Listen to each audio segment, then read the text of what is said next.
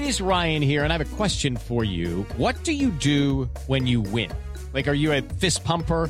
a woohooer, a hand clapper, a high fiver. I kind of like the high five, but if you want to hone in on those winning moves, check out Chumba Casino. At ChumbaCasino.com, choose from hundreds of social casino style games for your chance to redeem serious cash prizes. There are new game releases weekly, plus free daily bonuses. So don't wait. Start having the most fun ever at ChumbaCasino.com. No purchase necessary. VGW. Void were prohibited by law. See terms and conditions. 18 plus. Ladies and gentlemen, boys and girls, college football fans across the nation and around the world, I hope you're staying safe. I hope you're staying healthy.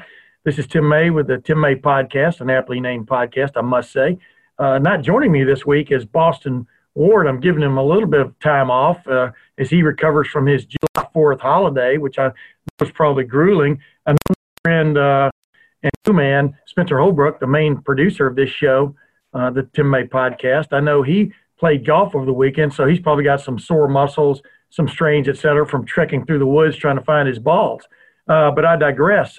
Bottom line is I've got an interesting podcast once again this week, and it features two of my favorite people I've covered or dealt with at Ohio State. The first being John Cooper, who is, I remind folks uh, in the interview uh, that you'll see here in a minute, you know, I think some Ohio State fans want to be a little bit in denial, but John Cooper is the third most uh, serving, longest serving head coach in Ohio State history and the second winningest coach still in Ohio State history. And he was also close uh, four or five times to really grabbing the brass ring at Ohio State. And we all know about his record against Michigan, et cetera. We'll get into that with John. But uh, I'm not sure he, uh, and the bottom line is, I'm not sure he gets the appreciation maybe he should for taking the program that he inherited from Earle Bruce and elevating it into national prominence uh, continued national prominence, prominence again through the 1990s until he was uh, unceremoniously fired by Andy Geiger after the Outback Bowl following the 2000 season. So I had an interesting conversation with John Cooper, one of the great purveyors of talent I think that Ohio State's ever had at his head coaching spot. And then following that, if you will, stay tuned because I have a uh, an interview with Pat Chun, the athletic director at Washington State, uh, who went to Ohio State uh, grew up in the industry, in the administration industry at Ohio State before branching out into his own at first at Florida Atlantic and now Washington State. He's one of uh, he's a an athletic director of a Power Five conference school, uh, having his own challenges at Washington State now during this COVID uh, nineteen situation. And uh, we talk about a lot of things, not not the least of which is will there be a college football season in 2020? If so, what will it look like? And uh, various other items. But uh, without further ado, let's get to my interview with John Cooper. Like I said, one of my favorite people I've ever covered in sport. Hey, it's Kaley Cuoco for Priceline. Ready to go to your happy place for a happy price? Well, why didn't you say so? Just download the Priceline app right now and save up to 60% on hotels. So, whether it's Cousin Kevin's Kazoo concert in Kansas City, go Kevin, or Becky's Bachelorette Bash in Bermuda, you never have to miss a trip ever again. So, download the Priceline app today. Your savings are waiting. Go to your happy place for a happy price.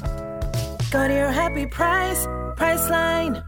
Hello, it is Ryan, and I was on a flight the other day playing one of my favorite social spin slot games on chumbacasino.com. I looked over the person sitting next to me, and you know what they were doing? They were also playing Chumba Casino. Coincidence? I think not. Everybody's loving having fun with it. Chumba Casino is home to hundreds of casino style games that you can play for free anytime, anywhere, even at 30,000 feet. So sign up now at chumbacasino.com to claim your free welcome bonus. That's chumbacasino.com and live the Chumba life. No purchase necessary. VGW, void, were prohibited by law. See terms and conditions 18 plus. And we're back, ladies and gentlemen, as I promised, with the second winningest coach in Ohio State history, the third most tenured coach in Ohio State history. Maybe that's that might be a trivia trivia quiz answer. What do you think, Coach Cooper? I think that would be a good one. I think that would be a good one.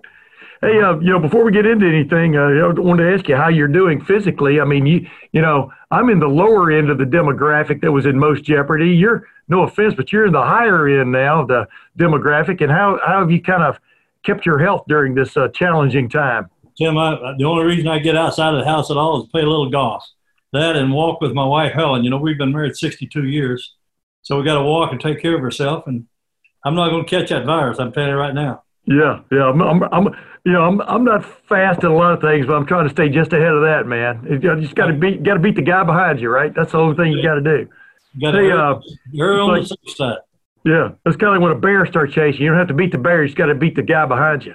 You to, Uh, just you, you, you know, you personally, we're we're going through kind of some tumultuous times here now. You know, you lived through some of those as a youngster growing up and as a young coach and stuff. And uh, uh, you know, I had Urban Meyer on my show last week talking about you know what what kind of advice you'd give to coaches during these kind of times. But uh, what what was sort of your approach when there was some controversy or some uh, challenges going on during your during your tenure as a coach? Yeah, well, one thing we always talked about, Tim, is tough times don't last, you know, but tough people do.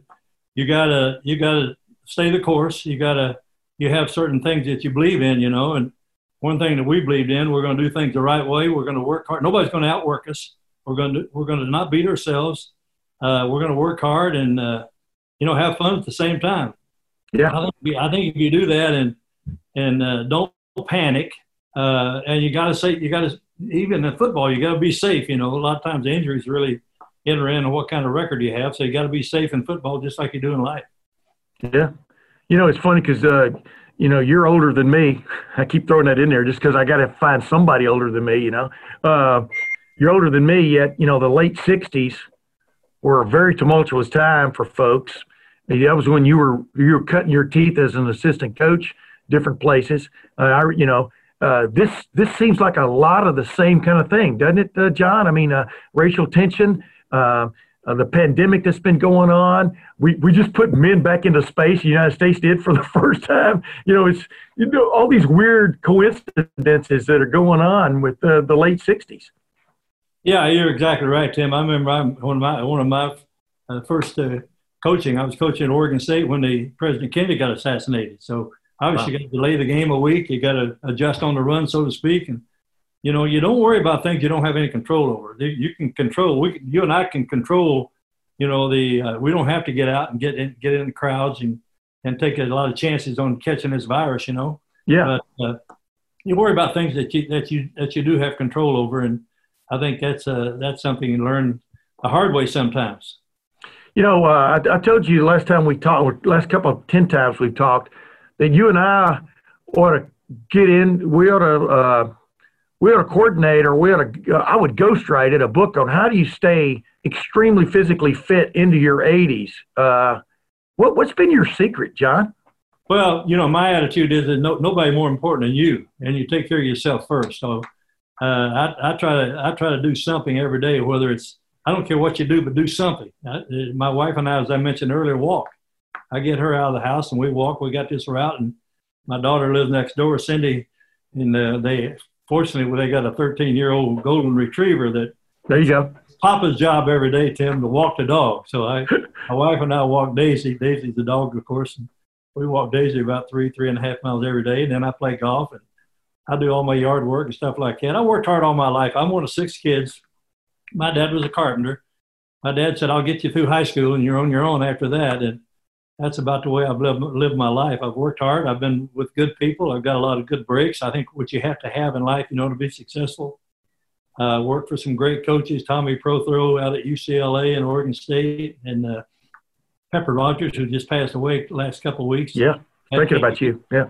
Yeah, so uh, had some good coaches, and the name of the game, though, and I know we'll get into that later on. The name of the game is recruiting. You, you got to you got to get you some good players. Okay, that's what I want to jump into. You know, we talked about. I want to have you on some more because I want to talk about the, you know growing up in the in, uh, what's that old line? I, I tried to give you a line one time that y'all grew up so far out in the country, electricity was just a rumor, but you know it wasn't quite accurate. But I, I tried to help you with some of your lines. You know, go ahead. People, I was raised so far in the country, you had to come towards town to find a place to go hunting. You know. That's right. That's right. Exactly. Don't tell me the mule is blind. Just grab the grab the uh, load the wagon and pull the line. But uh, uh, but you know, bottom line is, John, there's something that stood out about you. You know, in most people's minds forever. You know, yeah, we can we can talk about two ten and one against Michigan. You know, till you're blue in the face. Can't do what can't fix what's already been done. Uh, we all know that a couple of wins here and there, and uh, you know, wow, you know, we all know that. And yet, you're like I said, you're the second winningest coach in Ohio State history. But the main thing, I think more than anything else, what you did during your tenure at Ohio State from 1988 through uh, through the uh, 2000 season was you put Ohio State back on the national map. And I want to tell you, when you took over in 1988, we're sitting on a golf cart one day when spring practice started. And I know you remember this, and you said to me, Tim, you, he goes, Tim, don't don't tell Bruce wasn't a great football coach. And I said, why is that? He goes, because he won with that. And you kind of like spread your arms. He, the talent cupboard, it wasn't bare, but there weren't a lot of like, uh, weren't a lot of steaks, uh, uh, canned meat on the on the cupboard. Cupboard then you kind of almost had to rebuild from scratch from the standpoint of taking back to an elite program. And you, I know you remember that, but the, just how tough of a challenge was that as you look back on it? Well, as I mentioned earlier, I think usually the team that's got the best players, team usually wins, and and obviously my record wasn't that wasn't wasn't good at all against Michigan for goodness sakes. But we never lost to a bad Michigan football team. Yeah. Then when I took this job, you look back in the, you look back in the in the early '90s, some pretty good football coaches in the Big Ten. I think I mean you start naming you know Lloyd Carr and Bo Schembechler and and uh, uh, Hayden Fry, George Hayden, Perles, Fry, Joe Paterno, George Perles, uh, yeah. Gary Barnett came along at Northwestern. one, of the, one, of the, best ones was Bill Mallory. Yeah, uh, over at Indiana. Oh yeah. But I, you know, I, I, this was this is a great place to coach. Ohio State is. You you got to recruit. Coach Bruce did a great job coaching. Uh, uh, unfortunately, he had two or three players that didn't play, that, that got hurt, didn't didn't play the last year. You know, when he when he coached here, and two or three of those players got hurt my first year, and we lost some tough ball games early. But as I mentioned earlier, the name of the game is recruiting. You, Ohio State is going to have great players. Yeah, got to get out and find them. If you get it, if you get it, Tim, I, I'll brag a little bit. I, I think I've taken a team into more stadiums than anybody that's ever coached a game of college football. I've mm-hmm. actually taken a team in over 90 stadiums around the country. Okay. Wow. Wow. It doesn't get yeah. any better than Ohio State. You you bring an out of state player in here game day, there's nothing better. No, nothing better. We've got great academics. We've got great facilities. We had great coaches. That's the reason you win. Yeah. Well, that's what I'm saying, you know, and I think I think Ryan Day is, is taking up where Urban Meyer left off and taking recruiting even looks like even to another level, much like Ur, uh, Urban did with Tressel from Tressel and what Tressel, you know, did from you. Uh, but you know, this idea that Ohio State just started recruiting nationally, you know, you know, in the last 10 years is obviously bogus because obviously Eddie George wasn't from Ohio, you know, right on down the line. Uh, David Boston. Uh, yeah, David. Uh, Joe Germaine. There's a bunch of them. That's oh, yeah. We, we, but here's a, here's a secret, though, Tim. Let me make this real, real plain, real to, to the people out there. You start in Columbus. You don't overlook an in-state player. And that's, that's hard sometimes, but Here's here's another thing that happened to me is they, they fired Earle Bruce a week before the Michigan game, if you remember. I know you, and they hired me a week. They hired me after a January the first bowl game. Yeah, we actually lost a year recruiting, and we lost some pretty good football players. Three three pretty good ones out of Michigan, uh, uh out of uh, Cleveland. That haunted you. Yeah, a couple of them went to Michigan, one of them went to Penn State. Yeah. Not only did we not get them, we had to play against them. Right. That's what I'm saying. But but from that moment on, you were determined that you know uh, uh, Steve Peterson came in with you as your recruiting coordinator, and you were determined to get that straight. Obviously, like you said, you know, like you're what you're saying without saying is you win with people, good football players. Uh, uh how tough was it to reestablish Ohio State in that regard? Well, I don't think it was that tough to be honest with you. As I mentioned earlier, now the facility we just we just moved into into the Woody Hayes facility. Right. And the, the the thing that you do is you hire good people. And Steve Peterson was my first recruiting coordinator. Did a great job. I think we had the second best recruiting class in the country. The second or third year I coached here, but unfortunately, Tim, look back. Unfortunately, we lost a lot of a lot of good people. We lost Steve, Peterson. Uh, we lost Larry, Larry Coker, Larry Marmie. Uh, a lot of guy coaches that left here because Ohio State didn't they didn't pay coaches back in those days like they're paying them now. Yeah. Assistant football coach Tim should never leave Ohio State for another assistant coaching football. Okay, and we lost. You look back and, and we lost uh, six or eight or ten of the real good assistant football coaches. That hurts you in recruiting because you yeah. lose a coach who's got that area out there. Then you got to bring somebody in that he's got to reestablish and The other thing that really helped me, I know we're bouncing around. The other thing that really That's helped, good though. Yeah. I put a lot of confidence in the high school coaches. Yeah, I'd, I'd, I'd, I'd go to some of the top high school coaches in the state, and if they really recruited, really, really sold me on a player, if they laid out, laid their reputation on the line for a player, uh, I, I would recruit that player. Uh, Yeah. and, and, and a lot of players, we, we work more, when I coach here, we work more on fundamentals, I think, than the, the, the modern day coaches. Now it's for, it's formations, it's plays, it's spread offense, it's throwing the ball, it's running the ball, little option, little draw, little this, little that. We, we work more on trying to take a player and develop that player. You know, we spend a lot of time on fundamentals, as you know. You watch Yeah. practice. I used to let you watch practice. Yeah. I know, man. I'm, I'm just going to get to that in a minute, but go ahead. Yeah. No, you're exactly right. But I wanted to ask you this. You know, th- this is what I was leading to. You know, you still do some work, I think, with the Cincinnati Bengals and stuff. And No, everybody's anymore. always, what? Not, not anymore. No, no. Not anymore. Yeah. Yeah. Well, they got Joe Burrow now. Mike, Mike Brown was great to me down down there for about 15 years, but I'm, I haven't done anything the last three or four years. I made Yeah. go now. I don't need to work anymore. Well, that's what that's. But what I'm getting to here is, though, everybody is. I think everybody's always uh, uh, admired your eye for talent, and I'm just wondering, when, when did number one, when you were looking for a football player, what was the what was the thing that would jump out at you first that would tell you this guy could be a cut above? You know, I mean, obviously, you had to. You wouldn't even be looking at him if he couldn't run and jump and stuff. But what was it that you were looking for in that player that told you he could be special or be worthy of like Ohio State or the NFL? We used we used to spend a lot of time with the, with the high school coaches, the head football coaches on the high school level. As I mentioned earlier, if they if I had a good relationship with that coach Jim and he really sold me on that on his player, if that player didn't eliminate himself size wise, speed wise, I mean, you touch Yeah. that, you got to be able to run, you got to be able to change directions, and there is a difference between track speed and football speed. You know, some of these guys, oh, he runs four three. Not many football players run four three. Right, Joey Galloway could, but we didn't have too many other guys run that fast. But right. uh, you take, you, we took a lot of uh, recommendations from high school coaches. We expanded that recruiting base, and you mentioned earlier a lot of those great players we had, in, in, including Eddie, was not highly recruited. Eddie, Eddie, I think, I think, as I recall, I think we beat Marshall. Some people, some, some, some, some uh, schools recruited Eddie George as a linebacker. Well, Penn State was one of those. Penn State was one of those. Yeah, Yeah. they told him they'd put him at linebacker, and he wasn't interested. But go ahead. I never did that. I told a player, we, we want you to come to Ohio State. You play the position you want to play. If you can't play that position, then you come and talk to everybody wants to play. Then, Yeah. then come and let me know. We'll we'll we'll move you to another position, let you play. But uh, we didn't we we we didn't say you come here and and you got to play uh, quarterback or you got to play linebacker. You come and play wherever you want to play and wherever you can help the team the most.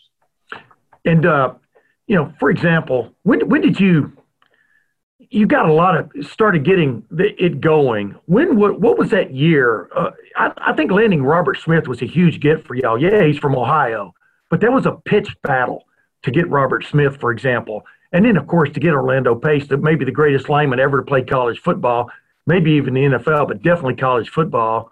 Uh, that that helped elevate and stuff. Corey Stringer, uh, right on down the line. But when was that when you kicked back and said, you know what, we got something going on here? Uh, you know what I mean? I, I can see it. Well, the, the good good football coaches got to be good salespeople. They got to be be able to recruit. I told my staff, I, I don't want to be the reason we don't get a player. And I tell our recruiting coordinator, and we had some good ones. Uh, hey, you let me know what I need to do to help you recruit. The name of the game, Tim, is recruiting the parents. Yeah. Everybody wants to get an education. That's the number one thing you sell, and that certainly Ohio State's got a, a great reputation, a great academic school. And I used to tell the moms and, and the grandmas that you can make a you can make a big school small, okay, but you can't make a small school big. You Yeah. come to Ohio State and you recruit, you can major in anything you want to major in, and you can switch, you know, curriculums. You can take different classes, and we stress we stress academics. That's the number one thing. Number two is I, uh, my son played for me. My son John was a very good high school football player in Tulsa turned down scholarship offers to Tennessee and Kansas and Kentucky and, and stayed and played for me at Tulsa. And I'd sit in that living room with the moms and say, Look, I'm going to make you one promise. You you send your son, let, let your son come and play for me. I will treat your son exactly like I treated my son. And Tim, I never took a scholarship away from a player, never deliberately ran a, a player off. Uh, that's that's not happening all the time now. You're seeing players transfer from year to years and being immediately eligible and all that kind of stuff. Yeah. Which I don't like. I'm not against the transfer rule, but I think if you transfer, you ought to be able to sit out a year or graduate like Joe Burrows did. It's, if you graduate, you can go. If you have any eligibility left, you ought to be able to go anywhere you can. Yeah. Uh, what was that? What was that year? That season? Uh, that though, when you noticed, hey, it was starting. It was coming together. Was it '92? Was it '93? Was it '94? Because after that, I mean, the, from you know '95 through '98, it was as good a program as there was in the country. Yeah, we could play with anybody in those days. Yeah. I, I think I think after after we got our recruiting going after my second or third year here, we we were pretty good.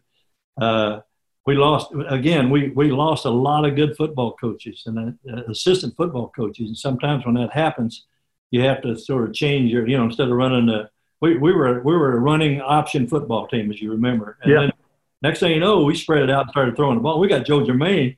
You get, you got to be a village idiot not to let him throw the football. Yeah, yeah, yeah, So then we opened it up a little bit, and and and it helped us. I think I think ninety two or ninety three, we we got so we could play with about anybody in the country. Now, Tim, the other thing I might point out is that non conference schedule back in those days was a little tougher than it is now. Yeah. Y'all played Washington We and played Notre Dame a couple times. We played Yeah. USC a couple times. You know, and Miami, Florida, and people like LSU. My first year here, my opening game was Syracuse. Then we went to Pitt. Then we came home and played LSU. It ain't that way anymore. Let me ask you a quick question. I've always wanted to ask you this. I don't know why I've never even, I've never even asked you this in just idle conversation. During that LSU game in '88, which is one of the great comebacks in Ohio Stadium history, from where y'all were down with like three minutes to go and winning that game, were you ever standing there on the other sideline going, "Mike Archer, what are you doing?" I mean, do you, do you, does a coach ever have thoughts like that? Like, Oh, oh "My goodness, this guy's handing it to us. Absolutely. Well, the, the, the key, and, and you and I've talked about this, Tim, you got to avoid losing Yeah. before you win a game. You don't, you don't beat yourself. If, if, if they take a knee, the game's over. We don't even get the ball back. Right. You know? And I, I guess I shook his hand and thanked him after the game. I can't, you know, I can't remember that far back, but I guess that's what I did. That was a great win for us. Oh heck yeah! Uh, the player that you got that you knew was going to be special from the jump and ended up being special. Who was that player? Obviously, it'd be Orlando Pace. I mean, Pace came in here, and he, he's he. People ask me all the time, "Who's the best athlete you ever coached?" Well, Yeah. God, I don't know who the best athlete. A lot of we had a lot of great athletes. Oh yeah. You know, Galloway and Robert Smith and people like that, David Boston. Who's the best player you ever coached? Orlando Pace. That doesn't take me very long to answer that question. I mean, this guy, you've heard me say before, he's six six and 320 pounds and ran four seven, bench press 400 pounds, and then went bear hunting with a switch. Yeah. Yeah. He started 38 straight games here at left tackle. He won the Outland and Lombardi two years in a row. First player taken in the draft, all pro, great, great football player. And we had some other great players, obviously. You know, Robert Smith, as you mentioned. You, Yeah. you won't find a, a more talented running back than Robert Smith. Yeah. But I see. I thought getting Robert was the, was the sort of like okay, it made the established that Ohio State. You know, this was a guy you had to get. Established Ohio State was back in the sense of it's getting that key guy from in-state. You know what I mean? Uh, I thought that was. I mean, the two-time, the only. I, I think he might still be, but I'm I'm I may be wrong. But he was the first two-time Mr. Football of Ohio, and could have gone, could have written his ticket to a lot of places and stuff. But then getting Eddie, and then and then bringing Eddie back from that freshman season when he had that, you know, the gaff against uh, the gaffs against Illinois, sticking with him and watching him bloom from his junior to senior year. I've told him, man, to his face, he became a different running back, and that was a developmental thing. And then he goes on and be, is the best running back in the country. Is see was, was that as fulfilling uh, as maybe any player you ever coached to see a guy go from where he started to where he ended up? No, no question about it. And, and, and Eddie was talented, but Eddie had great, great work ethic. Yeah, he fumbled the ball against Illinois, you know, and we're going off the field after we lost the game. I mean, you can imagine, the, you know, all the coaches I got, they're booing me, and Woody would never play him again and run him off and kick him off. And nothing. oh yeah, He, in the next year, he didn't, he didn't start the next year either, you know.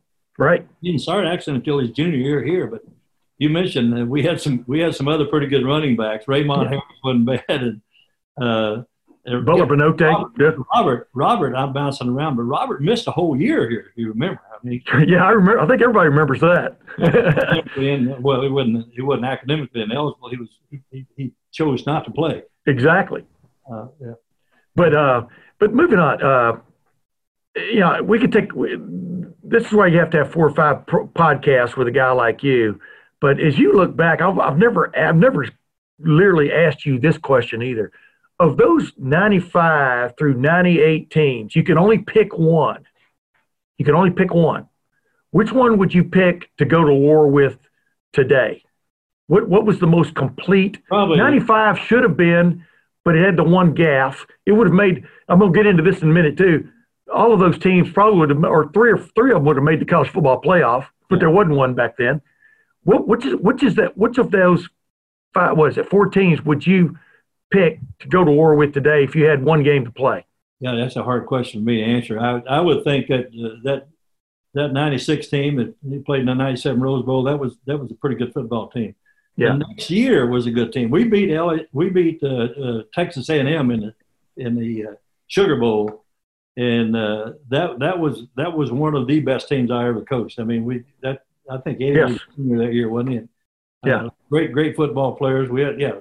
That, that was probably I don't know if that was the best team I coached or not, but that was a good team. Yeah, uh, but see, you didn't pick one. Uh, you, uh, I want If I, had to one. pick, if I had to pick one, it'd probably probably be probably be the '96 team, probably. And uh, and and the reason for that is this is what's funny. I've always told people, uh, you lost all those superstars from the '95 team, and yet '96 came together.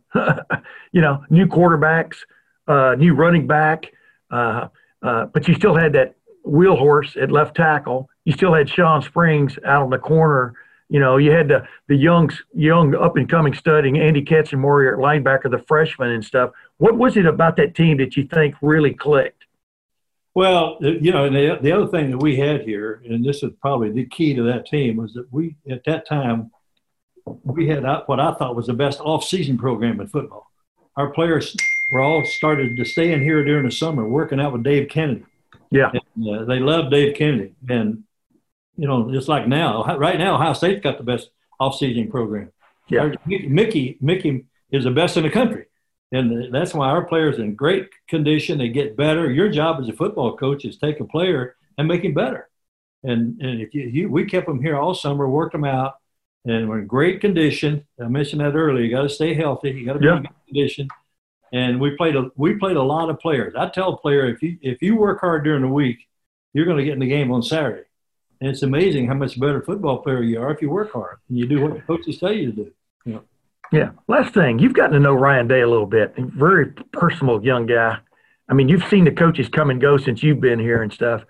What is it about Ryan? Do you think uh, that could make him special? What what what has stood out about him in your mind? Well, first of all, he, he, took over a great program with, with, with players. I mean, the coach before him didn't get fired for losing games. So the cupboard wasn't bare when he took over. And he done a great job with his staff. He got a great staff, great, great to me, great to anybody that goes over and watch practice. I sit in some of the meetings sometimes, and, and uh, you know, he's got great players, he's got great coaches, and, he, and he's, he's, he's, he, he does a great job in letting those, letting those coaches coach. And the great thing he does that most head coaches don't do, and I didn't do, is he runs the offense. He Yeah. calls plays. That's his offense. Ryan Day's offense. It's not Ohio- it's not Ohio State's offense or the assistant coach's offense. It's Ryan's offense, and he spread the field. And nowadays, you you got to have athletes to, to play in, on the college level now, Tim. You got to defend the width and the depth of the field, and uh, and certainly to, to beat Ohio State with the quarterbacks we have and the running backs we have and the skilled athletes we have. Uh, Yeah. You got to stay, ahead, stay, stay a, a step ahead of the game. Hey, last back- thing. Yeah, I look back and you, we could do a whole week week on this, but I look back at my coaching career. I mean, it used to be the the robust. And Woody Hayes had three backs in the backfield. Then you went to the split tack, the veer. Then you went to the wishbone. Then you went to the I formation. And now you better spread the field.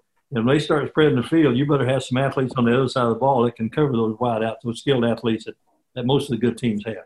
Yeah, and the funny thing about it is there's still a lot of fundamentals from that veer offense. For example, the veer option that you see in Ohio State's game. You see, uh, you know, there was zone blocking going on before ever, anybody ever called it zone blocking. You know, back in the day when I was growing up, I sat through a couple of uh, lecture sessions uh, uh, with uh, Bill Yeoman from from Houston, who really took the veer. I think he might have invented it, but he definitely took it to another level. And you just and I still see parts of that, but it's like every offense seems to have a little bit of everything in it now, right? Oh, exactly, exactly. And uh, you don't go stay ahead. step ahead of the game. Like I'm telling you, you're get, you're getting behind. You yeah, don't see you don't see the wishbone anymore. You don't you can't recruit these these these these college football players now. They want to graduate from college, Tim, and the other thing they want to do, they want to play on Sunday. yeah, And you, you got to run almost run a pro offense to get those guys ready to play and you know make a living. And, and, and I don't blame them. I do the same. I do the same thing if I was playing nowadays. Our coaching. yeah. I just think I just think back to Billy Sims at Oklahoma. Only got the ball. I mean, if he'd gotten the ball 35 times a game, oh my goodness, you know, like Earl Campbell did finally at Texas when they Yeah. went from the wishbone to the eye. They finally discovered they had a great eye back there instead of a fullback, you know, and. uh and that was after uh, Darrell Royal, Darrell K. Royal left, and uh, they went to the next coach. Was Fred Akers, and they put they dotted the I with Earl, and he wins the Heisman Trophy. I mean, it's it, it, it's an ever ever evolving uh, thing. I think we're looking at, and we're still seeing that. Hey, last thing, John, because we're I'm gonna have you on some more because I want to talk more about just how football has evolved, like we just talked about. but I want you to explain to people again why you, you know, you decided that Columbus was your hometown. Uh, when it was when it was all said and done, you were kind of unceremoniously uh, let go at the end. Yet, like I said, you're the second winningest coach in, in the school history, the third most tenured behind Woody Hayes and John Wilce, meaning years you served here. Uh, what is it about Columbus that, that just you still just love? Well, Tim, no, no, nothing more important to me than my health and my family. My family, my daughter lives next door. My son John, who played for me, lives a mile away. Yeah, Johnny's got two boys, and Cindy, my daughter's got two girls. My, my family's, all my whole family's within a mile of one another, and I see them every day. I love them to death. I see them every day. Uh, my my answer to that question, people ask me, why do you stay in, in Columbus? My answer, why not? Yeah. Why not? I mean, I'm three minutes away from Scioto Country Club. I play golf over there. Those people are great to me. Uh, it takes me you know, what five minutes to get over there and play. Uh, I play with Dr. Miley, my best friend here. He's 96 years old. yeah, We golf about three or four mornings a week, and each one of us gets a cart. We play in two two and a half hours at the most. Uh, Hey, wait a minute. Let me interrupt. Those senior tees are beautiful, aren't they? uh, uh, the, the green tees, they play a lot better. It's amazing how much better player you are, a golf player, you are to move up. I swallow my pride and move up and, and have fun. I have fun. I have fun in life now. By the way, uh, me, you, and Moose, we're going to get together. Paul Spine, we're going to get together and play golf because we can all hit from those tees now. If you follow my drift, man, legally. so we're we're looking forward to kicking your butt. No, I'm just messing with you, Coach. Hey, John Cooper, I'm going to have you on some more, man, if you don't mind, because I really like talking football. You and I used to sit in your office and talk about all kinds of things. That was one of the good old days. That was the good old days. I don't care what anybody says, and uh, and and then the ability to get to go to practice and actually watch a football team developing in front of your eyes was one of my favorite things ever. Of course, when when Twitter and everything came along, a lot of the coaches, for a lot of reasons, got away from that, and you know I think you could probably understand some of those reasons why. But I, but I will never ever apologize for having enjoyed my time uh, covering you, dealing with you. They weren't always rosy times, but you know you know where you and I stand. Exactly. Thanks a lot, Tim. Thanks for having Oh. me. We're, we're going to talk. We're going to get back together though and talk about that veer and everything else uh, later, man. Because uh, I just think the evolution of football is still one of my favorite things to talk about. I, I've never liked the off-field stuff. I always liked the on-field. Uh, What are you doing to beat that team? You know what I mean? But we'll do it, John. Thank you very much. Yeah, you bet. Thanks for having me on. Thanks a lot. John Cooper coming on this uh, this podcast. Uh, that was delayed uh, from several weeks ago when we first recorded it because obviously a lot of things have happened in the world of sport that I wanted to touch on due to the COVID nineteen challenge. And and I'm always hoping John Cooper now an octogenarian is staying safe and healthy. And he he as you saw he claims he is. So uh, he and his wife Helen. So uh, good luck to them. And now following with my conversation with Pat Chun, the athletic director at Washington State, who, like I said, cut his teeth at Ohio State in the profession before moving on to Florida Atlantic and then to uh, Washington State. Uh, he has some interesting things to say about a lot of subjects uh, dealing with major college athletics in general and college major college football in particular in this COVID 19 challenge. And as promised, ladies and gentlemen, we're back with a very special guest as far as I'm concerned. Uh, Pat Chun, athletic director at Washington State, former athletic director at Florida Atlantic, when Florida Atlantic put Ohio State on the schedule a year ago. And, uh, and then before that, uh, one, of, one of my favorite people I've ever dealt with, uh, State, grew, uh, grew up through the ranks there from the sports information office to uh, being a trusted advisor, uh, confidant with Gene Smith before moving in and becoming an athletic director of his own. Pat, uh, now at Washington State, thanks for joining us. Tim, always always great to see you, and uh, uh, I've actually been a big fan of uh, the work you're doing in your podcast. So it's uh, it's a good way to stay informed with my alma mater. Hey, so you're that guy. But anyway, I digress. Pat, you know, uh, just before we get started, you know, I want to talk to you about a lot of other things, including is there going to be a college football season this year? But uh, you know, had, had John Cooper on uh, an interview we did a, a few weeks ago. It kind of got put to the back burner a little bit because of what was going on in the world and stuff. But you know, you were there right front and center of the John Cooper era when it really hit its uh, stride, and then at the end there and stuff. But what do you think is John's Coach Cooper's lasting legacy at Ohio State? If you had to put it into a few words. Well, you you know this, and the guys that covered him back then, he, he always had some great one-liners. that, that's Yes. for sure.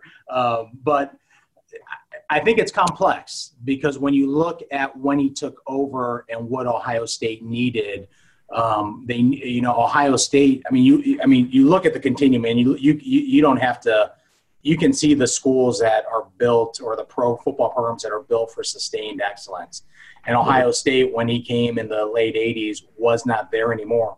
It was starting to fall um, to the rest of the pack, if that made sense. Because you know the world changed, population uh, dynamics were starting to change, um, and then what he did for recruiting Ohio State, what he did from a national level. But but I'll, I will tell you this: at the end of the day, Ohio State, when you think about John Cooper's legacy, the sheer talent of people that he recruited to Ohio State is really unfathomable. I mean, you talk about the uh, you talk. I mean, you look at Eddie George winning on a Heisman. Mike Vrabel's a head coach for Tennessee. Luke Fickell's a head coach for Cincinnati. Kirk Herbstreit's the leading analyst in college football to this day. Um, I mean, it, it is just the the, the sheer because at the end of the day, we're all the reflection of the people that we surround ourselves with. And I know his Michigan record is two ten and one, and that's what people people focus on. But I always thought when, when when they ask me about John Cooper, when, when he's standing for his, his maker. Uh, he will be evaluated for being a great husband, father, grandfather. Uh, but at Ohio State, I think the accurate reflection is the people he recruited, and I'm sure Coach Tress will tell you. We, you know, Ohio State doesn't win a national championship in 2002 if John doesn't bring the caliber of talent that he brought in, blended in with a pretty amazing recruiting classes that that Jim put together, as well as Jim's formula for building championship programs. But you know, all these great athletic programs, you know, even at Washington State, you tell people everything's interconnected uh, there, there's a there's it's more like a continuum. I don't look at these like hey one era ends here. You know, at the end of the day, we all have responsibility for the the, the part of the timeline that we're responsible for. And when you think about what John did, I mean, he he created a big part of the foundation that that led to a place of heck um, almost two decades of unprecedented success in college football for Ohio State. Yeah, I was to say, man, he won some recruiting battles. I mean, uh, like you said, and uh, he took the program national much more than Earle Bruce had Yeah. from the standpoint of going after elite talent nationally. And then, of course, you know, when you bring in players like Robert Smith, uh, Corey Stringer, Orlando Pace, Eddie George, it sets the foundation for what came in the late 90s. Uh, You're exactly right. And his eye for talent. I mean, you could argue he's one of the best talent evaluators, evaluators in the history of college football.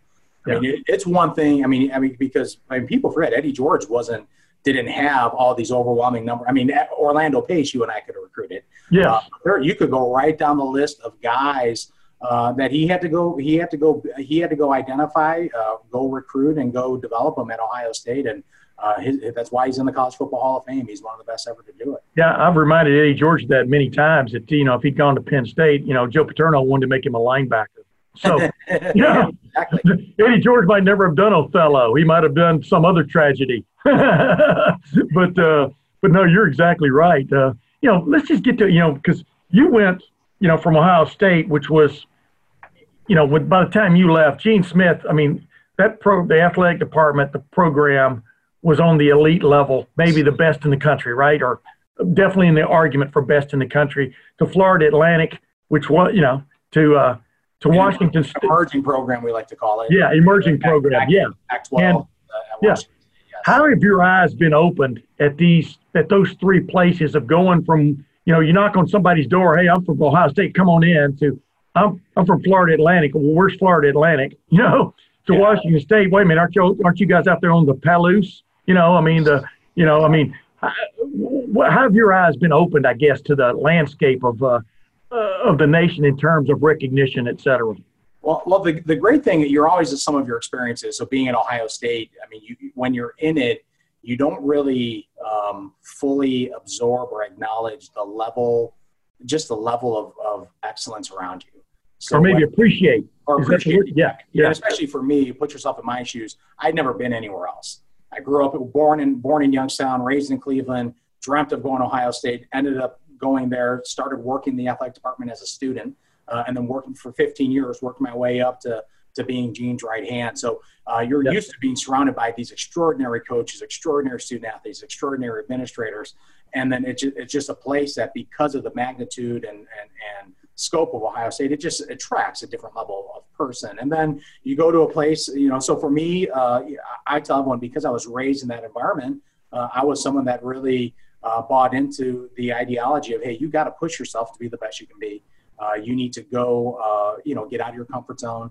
Uh, you need to go put yourself in a position where you can go fail and learn from your failures, where you can go learn from your successes. So, and Gene, really, Gene was that person that put that thought in my head early on. He said, "Hey, you can do this." Uh, and you know, I was a little bit naive to think how you know may have been easier than I thought, or, or harder. I was naive in when he said it because the complexities of the job are continually changing. But uh, when someone like Gene Smith puts that thought in your head, it really puts you know inflates inflates your wings and makes forces you to see how you can fly. And then you go to a place like Florida Atlantic, and you learn right away that the things you're able to do, do at Ohio State, you can't do at every other school, if not most of the schools. Uh, but at the end of the day, the, the most important thing I tell when you learn, you know, in my time at my 15 years at Ohio State, it's all about people. It's all about how. It's all about leadership. It's all about culture building and culture shaping. Uh, it, it's it's the value of being around extraordinary athletic directors like Gene Smith and Andy Geiger, being around extraordinary Hall of Fame coaches throughout my time there, like Coach Tress on Urban Meyer. That that no matter what the group is, no matter what your financial situation is, um, how you how you solve problems are going to be different. But at the root of everything, it's still all about people, the teams you assemble, and the type of uh, the type of culture you can build. And and that you know, and the good thing from a technical standpoint, I learned a ton at, at Florida Atlantic. Uh, You know, when you have when you're really limited in resources, how to hire people, uh, how to build programs, how you know just how to change culture. There, I really focused on academics. And then, luckily for me, it, it provided an opportunity to get get to a Power Five level again. And uh, coming out to Washington State's been a really great fit for me and my family. This uh, this is the eastern part of Washington, so it feels like Ohio. Uh, the people feel like Ohioans, so it's been a really nice fit. We have a great, uh, great president. I work for, I'd argue, the best in the country, and Kirk Schulz, well documented, and, and you know he's former chair of the NCAA Board of Governors, and you know in, in this industry too, it's it's the quality of your president and uh, well, the, where you how you know how good your football program's uh, competing or or what level it's at. And I was fortunate to get here with Mike Leach and built this thing up over the last seven years to a place where it was uh, you know over the last five years been in bowl games, average eight and a half wins a year, and uh, so it, it's been it's been a real joy to be a part of this. And you know we have our challenges uh, like like like most schools. Uh, finance is, is the big one, but uh, you know with my background in fundraising, marketing, ticket sales, the external side, the president thought I'd be a good fit, and really proud of the work we've been able to do the last uh, the last couple of years here. you know, I was going to say, I mean, if I had to, you know, you, you you know, we had a we had a really good relationship when you were at Ohio State, and if if I had to pinpoint one part of your learning process when you got into athletic administration, besides dealing with the media, was that not just experience. I mean, not just uh, you didn't just dip your toe into fundraising. You were a major part of it, and that is the, that is the grease that, that greases the wheels, right? In major major college athletics. or are you thankful to this day for like having to like do that aspect of the job? Absolutely, and and that is the area, uh, Gene, and I'd, I'd even throw Sheila Smith in that mix. Uh, I mean, I think that is a place where I where they changed Ohio State the most. It's not like, you know, when Andy got there, Andy focused on fu- fundraising, but Gene really has a systematic approach uh, to, to, fundraising. Uh, and it's something that, that uh, I've taken to me to two institutions. Uh, I know Martin Jarmond's taken it for, to Boston College to, uh, to UCLA. I'm sure Heather's operating out of the same, same playbook uh, at Pitt. Uh, so it's it's it's a systematic approach to fundraising. It's relationship heavy, heavy. It's activity heavy. Uh, but but it, it's a key, especially in a place like the, the good thing at Washington State. You know, we, we feel more Big Ten and SEC than we do Pac-12, simply because the passion our alums have for our institution. So it's it's just upon it's upon our staff here to build relationships with those people and try to get them to to choose Washington State as the point they give, uh, and and know they can impact us in, in pretty extraordinary ways. Okay, let's get down to the main reason I called you. Pat Chun, athletic director at Washington State, one of the Power Five conferences. Uh, you know, in your own way, a mover and shaker, et cetera, a man with his uh, hand on the pulse of what's going on in the world, this COVID nineteen world today. Is there is there going to be a, be a major college football season in the fall of 2020? Great question.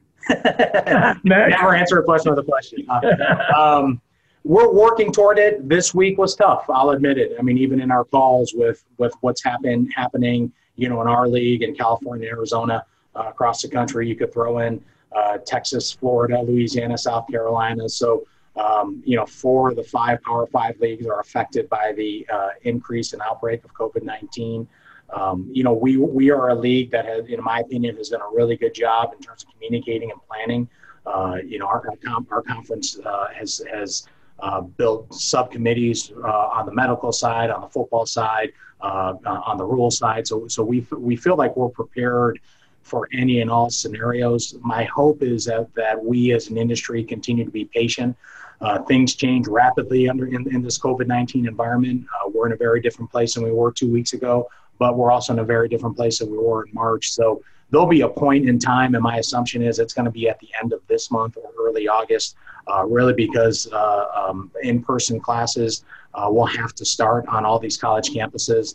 Uh, so decisions are going to have to be made uh, really, be, really because of the academic schedule for a lot of these schools, including us on the semester system. So um, right now, I would say I don't have I, my my my hope is there uh, we're a school that we have um, we have really a vast majority of our football team here now, including our newcomers. We have about 150 student athletes in town, and uh, you know where we sit in Pullman, Washington, and Whitman County and, Eastern Washington, we've had less than 30 cases of COVID-19 in our entire county, wow. uh, no deaths. So we're in a very unique bubble here.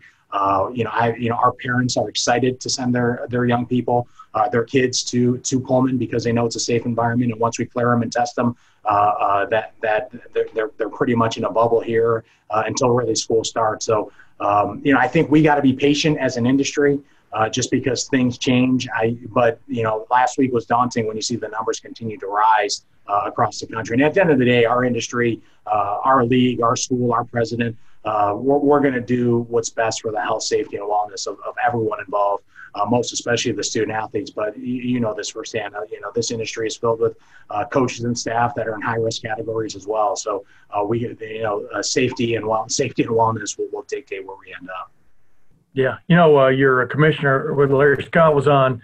I saw him interviewed a, a few places. read some of the stuff, and it's not out of the question that Power Five leagues. I I wrote a story about this. I keep talk, referring back to it just because I'm so smart, you know. No, uh, but uh, two and a half, three months ago, that you could end up. This is when this thing was first starting, and I could see you ending up with uh, the Power Five conferences playing intra-conference schedule because uh, uh, just for this one year only. Maybe you know you just appease the fans by giving them an eight team instead of a 14 playoff at the end of it. But that I know that's a lot of moving and shaking. It would have to go along there. You know, as Jerry Jerry Lee Lewis would say. But uh, but the bottom line is that way you could you could better police. Uh, how did I put it? Uh, you know, you have your own house that you're dealing with there, and then your house is in the neighborhood of the of the of the Pac-12, just like Ohio State's in the neighborhood of the Big Ten, and it'd be easier for y'all all to police yourselves as opposed to opening it up to two or three non-conference games, which include travel and or somebody coming to your place, uh, et cetera. Do you think it's what? What do you? I'm not trying to put you on the spot. What do you think is the most feasible right now? That y'all just plow ahead, plunge ahead into the schedule as scheduled, or do you see uh, a possible intra-conference schedule for the Power Fives? Well, well, if you're asking me here in the fir- first week of July, Yes. I, I, probably the thing I'm probably most confident of is a delayed start, uh, simply because of what happened, what's happened this last week with the outbreak, and knowing that uh, as we keep going forward, especially with the holiday weekend, um, there's going to be more outbreak. I mean, that's just the way this thing's going to go. So there's going to be uh, more need to quarantine and isolate. So my assumption is there's a delayed start. Uh, you are correct, and, and I hate using this term minimum standards, but um, you know, as a conference, you know, we've already agreed upon, you know, our, our medical experts are, are meeting, you know, uh, multiple times a week. So we'll be aligned as a conference. My assumption is the conference, the five major conference commissioners can align basically on what the protocols and policies will be that, that they can, we can all agree upon that we deem safe or safe enough uh, to go play football and, and, minimize as much risk as possible. And a lot of it has to do with resources as well. Uh, a lot of the conferences don't have the resource. There's only really five conferences that only have the resources to do it. But I think your, your instincts are correct. It's going to be, you know, the easiest thing always has been to align as a conference. Uh, but we're like a lot of the conferences is our geographic footprint is going to create problems because you know look at us right now we got six schools four in california two in arizona um, that, that are spiking on the covid covid scale and if you're in the big 12 you're worried about uh, your linchpin university of texas and uh, if you're in the sec you're thinking about uh, florida and texas a&m and louisiana and lsu and south carolina so it's, yep. it's you know the, the, it's the way the industry is set up that, that these five leagues have a bulk of the resources. And you don't have to argue some of the great medical centers uh, in all the world uh, reside in, and you know, you know, we're proud of that in the Pac-12. But you could argue, uh, look up and down the West Coast, we got some of the best medical expertise that's lending there that are on that are working with the with all the major pro pro franchises. But um, it's going to be how you can align. It's no different than us. We're, we're we need to get to a point where we got to submit uh, to this to the to our county and state what our stadium plan is. Well, we've been working with the Seahawks, uh, with the Mariners, uh, and with the University of Washington, just so we're all aligned to say, hey, this is our we are the experts in the state. This is what we believe uh, creates the safest environment for fans to come in and, and enjoy sports. Yeah, that's what Gene Gene Smith was talking about that you know a month or so ago. I mean, you know, at the moment you're talking about six or you know, six or eight foot spacing, distancing? Will it be a smaller distancing, you know, when you get around to the season, et cetera, which affects greatly Ohio State's uh, uh, possibility of seating? But then, you know, you have one of the smaller stadiums in, in division in, in the FBS, and it greatly affects your your your seating, et cetera, and your your chance for revenue, right? it, it's going to impact us all. But but the, the, the big volume stadiums, the the Ohio States, uh, the SEC schools, some of the other schools in the Big Ten. I mean, that's a uh, that that they they make more. You know, they're still making more on on uh, ticket revenues than they are probably in uh, conference distribution. So that, that, that, that, puts them in a different space. We're, we're still making more in conference distribution than we are in ticket revenues, which IE means getting getting uh, games televised. So I would say for most of us, you know, if we can if we can protect the TV revenue, it's probably step one, and then how do you do something safe inside the uh, um, inside your stadiums? But it's a strategy you see going on with the NBA, Major League Baseball. Uh, yeah. Uh, you know, they're they're trying to figure out how can they protect their TV revenues, uh, and then they'll, they can figure out the fan piece uh, whenever it's appropriate to do that. Yeah, how much pressure are you guys as, as administrators feeling from fulfilling contracts? If you follow my drift there, from a you know, television standpoint, uh, you know, somebody used that uh, term a long time ago that uh, you guys are, you know, basically college football and basketball more than any other sports had become inventory for the networks. This was like 20 years ago, and it's only increased. Are y'all feeling pressure from that side of it too to deliver games one way or the other? I mean, or how you know how's it been played? Yeah, at least for me, I don't know if it's pre- pressure is the right word, but you know, you know, um, you know what does, how decisions impact the bottom line. Yeah. So I think the, the if there's any pressure, it really is all right. We have you know we're like every college campus, uh, Division One, Power Five. You know we we got a bunch of student athletes here that are excited because they get to get back into their weight rooms, uh, focus on a sport again, be around their teammates. Uh, I mean, it, it, this is the best parts about being in college right now. So I think the pressure for, for at least for me is all right how do we help these guys? How, how do we help all of our young men and young women uh, continuing their college experience, continuing their college sports experience. It, it was heartbreaking in the springtime. You know, I only got to talk to two of our teams because we shut down so fast. I mean, it's heartbreaking to sit across from your baseball team or your rowing team and say, hey, you, you know, you got some seniors that worked their whole lives, and this is the last time they're ever going to play uh, uh, organized competitive sports again, and now you're done. Uh, you know, with three months to go, those, those are those are heartbreaking types of conversations. So I think the pressure is, all right, what do we how do we do something functional for our athletes? But you also know in the back of your mind uh, the impact it's going to have on the bottom line if you don't play. But um, you know, I think you could like anything in life. If you don't manage your mental health, if you don't manage uh, the negativity in your in your brain, you're going to put. You're not going to be thinking straight. So, uh, you know, I, I am one who's really thinking, all right, about our student athletes, and uh, you know, once we have to make certain decisions, and we can start going down the holes, th- those rabbit holes, and figure out how do we how do we how do we uh, survive uh, if we get in one of those? How maddening! How maddening though is it for a person in your position to be thinking contingencies? I would think all the time, and and and yet you don't even know what that can what you don't even know what you're going to hang your final decision on yet because you don't know what it's going to be like the first of August. You know, you, you know, it's it's somebody asking you a question, but the question kind of like being a good, I guess, cross examiner, you know, in in uh, in in a court. The question keeps changing, you know, uh, yeah. every week. How crazy I've, is that? I've told people this is these last few months are the busiest I've ever been, and the slowest I've yeah. ever been at the same time. So it's just it's a, it's just this um, uh, environment of of there's you have no control over where this is headed because the disease the, the virus is, is really the, the thing in control right now. As it shifts you're shifting. I mean i would sit here and tell you you know a month ago i was thinking heck we could probably get 75% of our stadium full. Now yeah. i'm sitting here thinking wow we may we may not even play games or we, we might have to do it without fans. So uh, I think that's that's where that that's where the uh, uh, I think that's where it just wears you down but simply because you're right. You're always you're thinking about what ifs, and you just gotta be disciplined with, with your team and your your your coaches and your athletic staff because you know we all have to make the right decision at the end of the day. So we can have all the contingency plans in the world, and that's great, and that's going to help us get to the right decision. But it's still staying focused on you know whatever information we have at the time. We got to be ready to go and. Uh, you know, in our situation, we got we got one of twelve votes in our conference, and we got to make sure that we're we're we're on the right side of uh, whatever vote we have.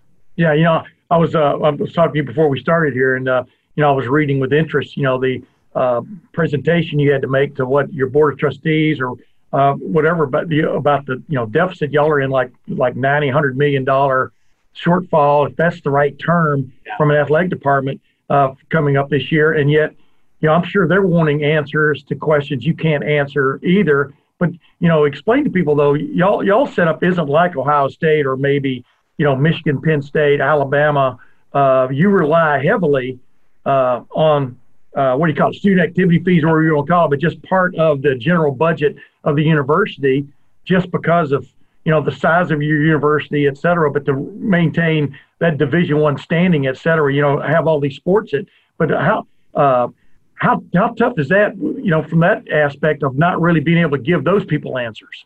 Well, I, I, actually use this story, and you, you may be one of the rare people in Columbus that remember this. Is uh, back, and I think I, I, think it was September 17th or 18th. I don't remember that because it's around my birthday, but it was 2002.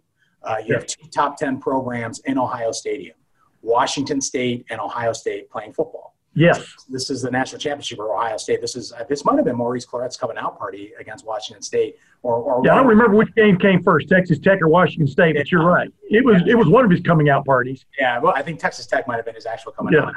Uh, but but I tell one, you got two schools that that you know, I joke around with it with when I see uh, Bill Doba uh, and Mike Price during that game because I think uh, Tressel and Craig Krenzel might have thrown the ball four times or five times that second half. They just they just ran the ball. I said, yeah. how hard would it have been? And, and Price said no one could have tackled uh, Maurice Clarett that day. But the story I use is you have two programs that were top ten. All right, and one ends up winning the national championship. One ends up with a really good year. I think Washington State makes the uh, uh, I think makes the Holiday Bowl that year. Yeah. But Ohio State, if you remember, I, re- I remember distinctly coming back from the national championship game, and uh, I'm in fundraising at this time, and Andy Geiger and Jim Tressel basically say, "Hey, we're going to put 20 million dollars into the football facility." And you're just thinking, "Wow, we just won a national championship, and we're and we're gonna we're gonna keep we're gonna put I guess we're putting our, our foot to the metal Uh, because and at that time, I mean, just just with with how aggressive Andy was, he knew we were behind in the facility game, and he knew that this was the opportunity because everyone was feeling great about Ohio State football. And I taught Washington State; they did nothing in terms of uh, uh, uh projects for almost a decade. Wow. So Washington State football falls really off the map. And I said, not to say you would have been Ohio State, but Ohio State, because they were aggressive in the facility planning, aggressive in the fundraising, they set themselves up for 20 years of success. So fast forward, the point, I'm going to get your answer. In 2012, uh, the president, Bill Moos, who's the AD, who's the AD in Nebraska now, football was at rock bottom at Washington State. So they made a decision. They said we got to go recruit a, we got to change the change football because it's impacting fundraising, enrollment, uh, the morale of the school. So they built some facilities here that they that that that on paper you didn't have money for. Uh, but they they bit the bullet and said that hey we're gonna we're, we're gonna reinvest in the football. So they they redid the football stadium. They built a football operations building. They hired Mike Leach, and then football started to get on a trajectory again. So those decisions impact what we do today uh, as an athletic program. We did, so that so the way we're structured as a university is help is helping paying down that debt even though we live in our athletic department and then we're just trying to operate uh, with the rest of our uh, budget uh, really at a break even pace although it's easier said than done. So we're one of many schools. There's 120 fbs schools 65 in the power power five and uh, you know the numbers will show 90% of them get some type of assistance from campus uh, good bad or indifferent i know most faculty don't like that uh, but but i'm on the side that knows that hey the, these athletic programs are about access opportunity impact morale impact fundraising uh, Im- Im- impact enrollment. Uh, they give students an opportunity to bond on campus. I mean, uh, you know, it's me and my roommates at Ohio State. We remember all the games we went to and talk about them to, to this day. And those are the key parts of uh, those are what make the college experience special. And and I'll tell you what, as as we keep going into this uh, Zoom environment for higher education, that college experience is going to be more than ever uh, yeah. because because it's it's really going to be the difference between getting a degree at uh, X university online, even though it's a, a credible uh, you know university, or going to campus, joining student groups, uh, joining a, a, sorority or fraternity, going to a football or basketball or baseball game. That's the human interaction piece is still uh, the value of going to, to, to a traditional college campus. So uh, so we have to present our board bu- uh, budget to the regents. Uh, it's it's it's uh, we have a very supportive group. They understand the history of why we have our debt. It still doesn't make it make it palatable by any stretch of the imagination. We're working toward there. We have a plan to get out of debt. A lot of it hinges on what we're able to do fundraising and ticket sales. Uh, but we've had some great successes the last couple years. COVID yep. has thrown a huge curveball in what we're doing. Uh, all everything we had, all the, traje- uh, the trajectory we're on is gone. Uh, so now you go back to what we had talked about earlier. We got to sit, wait, evaluate, and then just just get up and running as soon as we can, as soon as we're allowed, allowed to uh, really go out and start start having teams out here again and fundraising and seeing people again. Dude, uh, uh, well said. Except for one part, the analogy of COVID being a curveball. COVID is a knuckleball. Correct. Time, even Michael Jordan learned even Michael Jordan learned how to time and hit a curveball. Knuckleball, if it's thrown correctly, you have no idea where it's going next. And the uh, catcher can't even catch it half the time. Yeah, exactly. By the way, you know, you well said because you know Gordon Gee was the first guy to really verbalize, in my opinion, that uh, that when people talked about the largesse or whatever, the expense associated with major college football, he was the first guy to, that I've ever covered who basically put it best. That it, in essence, was the showroom to the rest of the if you were good in that if you could get you know get on television and be good win etc it it accelerated all kinds of things else elsewhere in your university because people feel good about being associated with a winner uh, what they want to be part of etc we still you seen that like you and I were talking about you seen that at Alabama with Nick Saban. Mm-hmm. I mean it's I mean even the big programs can get bigger because they feel good response, right? I mean, that's I think that's what people understand. I mean, football is about the experience for the players and the coaches, but it's also about the experience for the fans and the students. Correct. Students, faculty, alumni have. I mean, it it what brings people back to campus. I mean, we're like Clemson. We're in a remote part of our state. Yeah. Uh, sell out just like Clemson sells out because we have alums that go want to grab their grandkids, that want to grab their best friends, their sorority sisters, fraternity brothers, and come to a football game just to just to hang out and connect. And you got a bunch of students that hey, look forward to that Saturday to uh, to go with their boyfriend, girlfriend, sorority sisters, frat brothers, uh, and go watch a football game and have fun for a day. Those are Yeah. the things that um, th- those are that to me is is is the is the impact. I mean, college sports. I always remind people when when you go to a college football game, uh, it, it is about the students, but it's more than the guys wearing the helmets. It's the dance team, the cheerleaders, the band, Oh, the band. students in the yeah, the students in the stands. I mean, that's what makes college the college uh, environment so special because it's driven by the energy of young people, and, and it's it's so much bigger than just a football team. and it just exposes so many more people to your campus. I went to a Notre Dame game, for example, last year uh, during one of the Ohio State off weeks because I'm semi-retired now, Pat.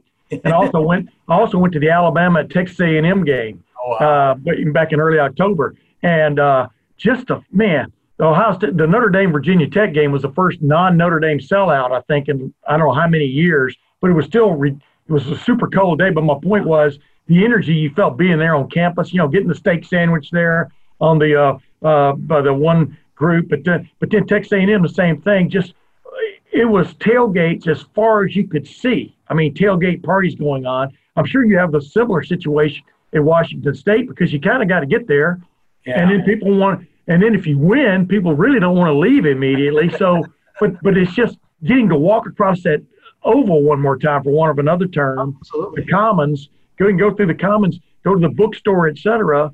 That's what kind of drives. It's all about pride. It's like, like I said, the, the great thing about college athletics and college football in particular, it's like the old days of the city states, you know, that fought each other, you know. But then they went back to the, you know, they took pride in where they were from and what they were fighting for, and and so did the cheering, so did the cheering mob. Yeah, I'm, I'm like a lot of alums at, at Ohio State. Met my wife there. Heck, my three kids were born at the Ohio State Medical Center. Uh, so going, I've, I've now, uh, truth be told, I have not been back in a while because life has gotten busy since I left. But Yeah. uh, you know, it, it, you know, I know if we go back when we go, because we still our best friends are still in Columbus.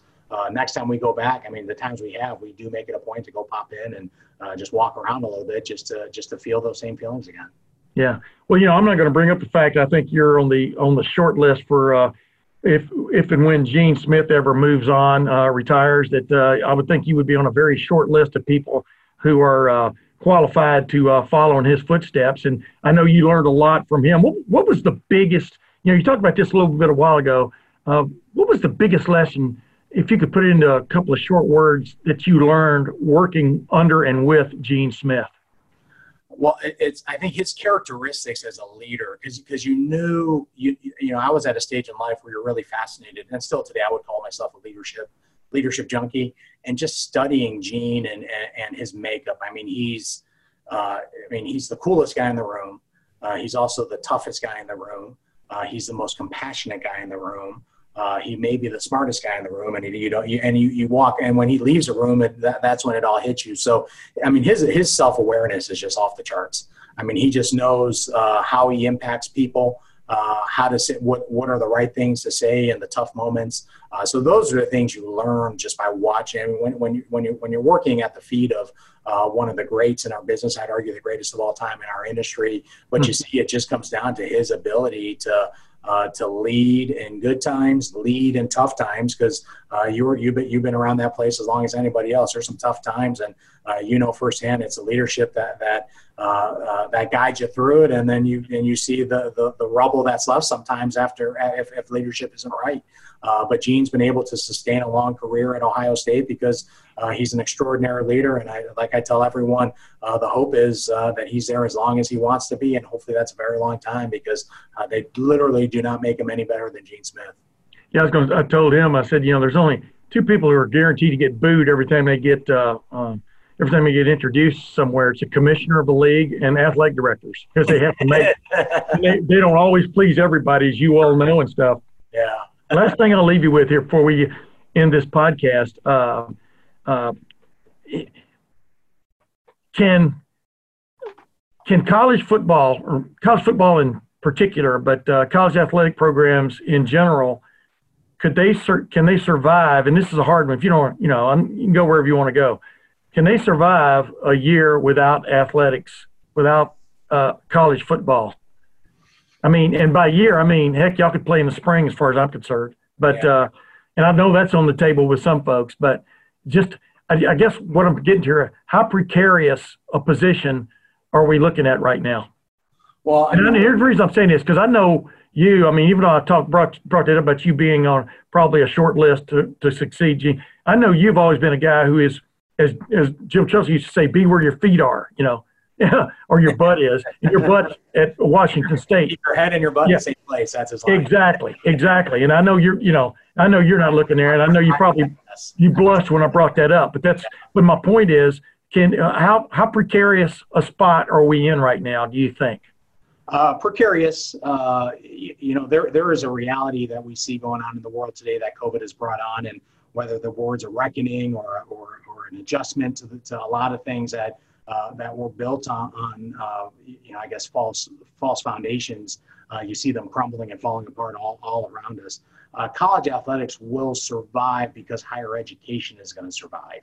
Uh, the, you know, one, there, there's I'm, I'm in the school that the one thing that is not debatable is is the value of a college degree. It's why people from all over the world come to these institutions, come to the Pac-12, come to Washington State, come to Ohio State because of the quality and caliber of education you you you can receive, and it's the one it's the surest bet to change your socioeconomic status is through through through a college education.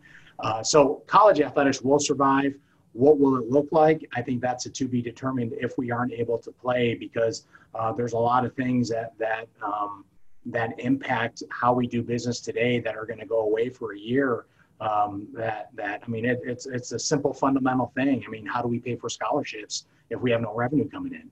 Yeah. Uh, and that's our most that's our number one every athletic program your number one responsibility to strip it all down uh, you know we got 500 student athletes here you know probably uh, two-thirds of them are on some type of aid uh, they're here because of that aid and we got to make sure how, how are we going to fund their fund their uh, fund their scholarships and uh, i mean that that's the most problematic thing uh, if we don't play but uh, it, it'll it, it we if we do not play for a year we will look very different on the other side of this is the toughest part of your job making those hard, fast uh, decisions of, for one of another term, laying people off, furloughing people. You know how it's Im- impacting their families. I know you've, I think you've taken a, I don't know if a pay freeze, pay cut, I mean, but I'm trying, you know, but is that, is that the toughest part of your job? Absolutely. Absolutely, without, without a doubt, and and we're we're we're, we're we will get there to to furloughs and salary reductions. Uh, we've been really really um, mindful of the impact of layoffs, just because there aren't any jobs out there. Yeah. I mean, eh, I mean it, the easy thing to do would be to lay someone off. Uh, but then you're lo- you're looking right now. It's like you ask yourself, like, what what are they going to do for a living? They got families, uh, they have lives to live. Uh, so so for us, it's it's it, that's the most painful thing, and even even even having to tell someone they got to take a furlough. But the good thing at a place like ours is people have so much pride in the institution and so much pride uh, in our athletics program, and and and we have the type of environment here where people will do what's best for our athletic department and for our student athletes, and and um, you know, unfortunately for some for mo- all of us, it'll be some type of uh, you know, it, it'll impact what, what we bring home every month. But we're also, I think, all of us are mindful that hey, we're all in an environment now where you got to be grateful and thankful for what you have. You're still a young man, but you've got great experience. I mean, you you've been around, like I said, since the '90s, since I've known you. Uh, and, you know, I mean, that's a long time, uh, Pat. Uh, it, it creeps away quickly, man. By the way, yeah, example. Uh, I'm a perfect example. 66 years old now, but uh, but I know I said last question a while ago, but my, you know, as you well know, it's one of my calling cards. Yeah, that's your number one calling card. but uh, uh, you've been around long enough to see. I think college athletics is just a microcosm of athletics sports around the world. It's it's not just a whole you know fun thing you do on a Saturday or something. It is now a major industry. You're you know I mean the amount of people employed at Washington State just in the athletic department to get the fields ready, to get the to keep the place clean, to you know, uh, to run the athletic. You know, you've got people under you, et cetera. That's what people when people kind of give short shrift to athletics during this point or sports during this point. I think you don't understand how much of an impact just economically, financially that has on you know on a community. I mean, it's kind of like taking if you took major college sports away from Ohio State, it'd be like pulling an Air Force base out. You know, uh, of a uh, uh, community. It's the same kind of impact. The economic impact, uh, especially in a town like Columbus, but I know here the economic impact on hotels. Oh yeah. uh, on the on the on the souvenir shops, the gift shops, the the t-shirt shops, uh, the restaurants. I mean, it is it is it is income uh, uh, they will never realize uh, without those six seven home football games. Right. Right. I tell Well, I, well, one quick thing. I tell everyone here. Uh, to your point, you know, Washington State was founded in 1890, so 130 years ago. Two years later, for some crazy reason, the faculty voted to have a baseball team. Three years later, they added a football team, and then this is the and back then it was all faculty driven. So for some reason, sports has always been woven into the fabric of not only our institution but institutions like us uh, in the entire country. And you fast forward to 2020, it's like you said, uh, the, the the the strength of that fabric is stronger than it's ever been, and there's so much tied into it from you know from starting with the student athlete and the coaches and the staff. But you're right, everyone along the way from uh, uh, the gas stations, restaurants, uh, hotels, mom and dad. I mean, it, it is such a part of Americana today that man, without sports, I mean, it's it's uh, it's we've, we've all felt it these last couple couple of months, but without college athletics, it's it's it's been it's been a change, that's for sure. Yeah, and, and on the bottom line, past everything else, everybody wants something to root for. You know, something that makes them different from the other guy. Yeah. Washington State wearing its what? Uh, is it red and silver? What, what, what do you what do you guys? Crimson and crimson and gray. Crimson and gray. Excuse me. Excuse me. Crimson and gray. Yeah. Uh, uh, you know, to uh, you know, playing USC, et cetera, Cardinal and whatever they are. What are what are they? USC. What are they? Maroon. Are they? Are they maroon, yeah, maroon and gold. yeah. Yeah, yeah. Man, I got to study up. Let me think. That sounded like a former Ohio State uh, president who won't who, who won't go named, but she said uh, she was really proud of the red and silver. You know, at the uh, Fiesta Bowl one year. That was that tie was the greatest win ever. yeah. You know what though? Here's the thing. People want to parse that, Yeah. but but if you really, you know, if you really get right down to it, uh, you know, I, I watched uh, one of my favorite things I've watched during the COVID nineteen quarantine was the uh, Harvard beats Yale 29-29. It's a documentary on the 1968 Harvard Yale game where Yale was had Calvin Hill and they were super super favored in that game and they were way up and then Harvard just miraculously in the last two minutes came back and tied the game. You know, and it says uh, Harvard beat, you know, the, and the headline in the Harvard Crimson the next day was Harvard beat Yale 29 29. But, but if you know, you knew what he was talking about there. I'm talking about Gordon Gee because, oh my goodness, as I, as I, as I said about uh, John Cooper a long time ago, he was a hell of a football coach. Uh, a, he had a brilliant scarlet tie with a big splotch of mustard right in the middle of it. You know, that kind of summed him up. Because if you don't get that guy splotch of mustard out, what a career, right? Second winningest coach And we're on, history. we're on it right now. When you're on the wrong side of a rivalry, and we're we're 0 for our last six against, or maybe yeah, 0 for our last six against our rivals. in the Um, Apple Cup. yeah, the, the, Yeah. the weight of that just it, it's hard to get those things turned around. But you know, but I've seen it happen. Uh, you know, it, it takes a different level of emphasis. We have a new coaching staff here that knows that's one of the burdens they have to change. But uh, you know, it's not for a lack of effort, and it's not for a lack of caring. Uh, Yeah. I think it's a great misnomer. All these, you know, I can tell you, Mike Leach, John Cooper, they know exactly the weight of those games. It's just rivalries are different, and, and you and you got and, and you got to you got to figure out that Rubik's cube. Try to try try to come up with something. And luckily for you know uh, Jim Tressel, Urban Meyer, they they got they got that they had the thing mastered. Like like really two coaches, uh, unlike that rivalry has ever seen. And hopefully we can figure something out here at Washington State. Although Urban gave us a little bit of the crib notes, uh, a little bit, Yeah. he helped us out a little bit. He did some time with our coaches, so I'm appreciative of Urban to, to, to give us a little bit of a secret sauce.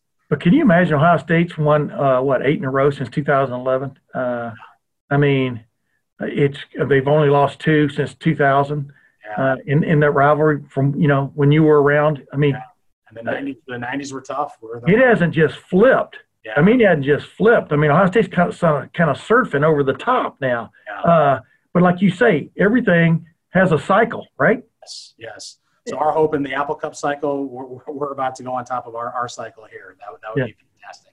Angry Orchard. That's who y'all need to get for your. Uh, that's who you need to get for your new I like There you go, man. Well, ladies and gentlemen, that brings to an end of another Tim May podcast, and I really appreciate my longtime friend, uh, a guy who I leaned on for just to you know steer me in the right direction sometimes, et cetera, when he was at Ohio State, because he was great as in the SID office, and then moved on to the uh, to the athletic administration, and now you know he's one of the I don't want to call you up and coming. You're a Power Five school now, but you're still one of those guys people have their eye on, uh, who kind of has answers sometimes in tough situations, and you always keep your cool. Pat Chun, thanks for joining me, my man. Appreciate you, Tim. I appreciate the time. Sure. And until next week, ladies and gentlemen, this is Tim May for the Tim May Podcast. We'll see you then. Okay, round two. Name something that's not boring. A laundry? Ooh, a book club. Computer solitaire, huh? Ah, oh, sorry, we were looking for Chumba Casino. That's right. ChumbaCasino.com has over 100 casino style games. Join today and play for free for your chance to redeem some serious prizes. ChumbaCasino.com. No purchase necessary. Full prohibited by law. 18 plus terms and conditions apply. See website for details.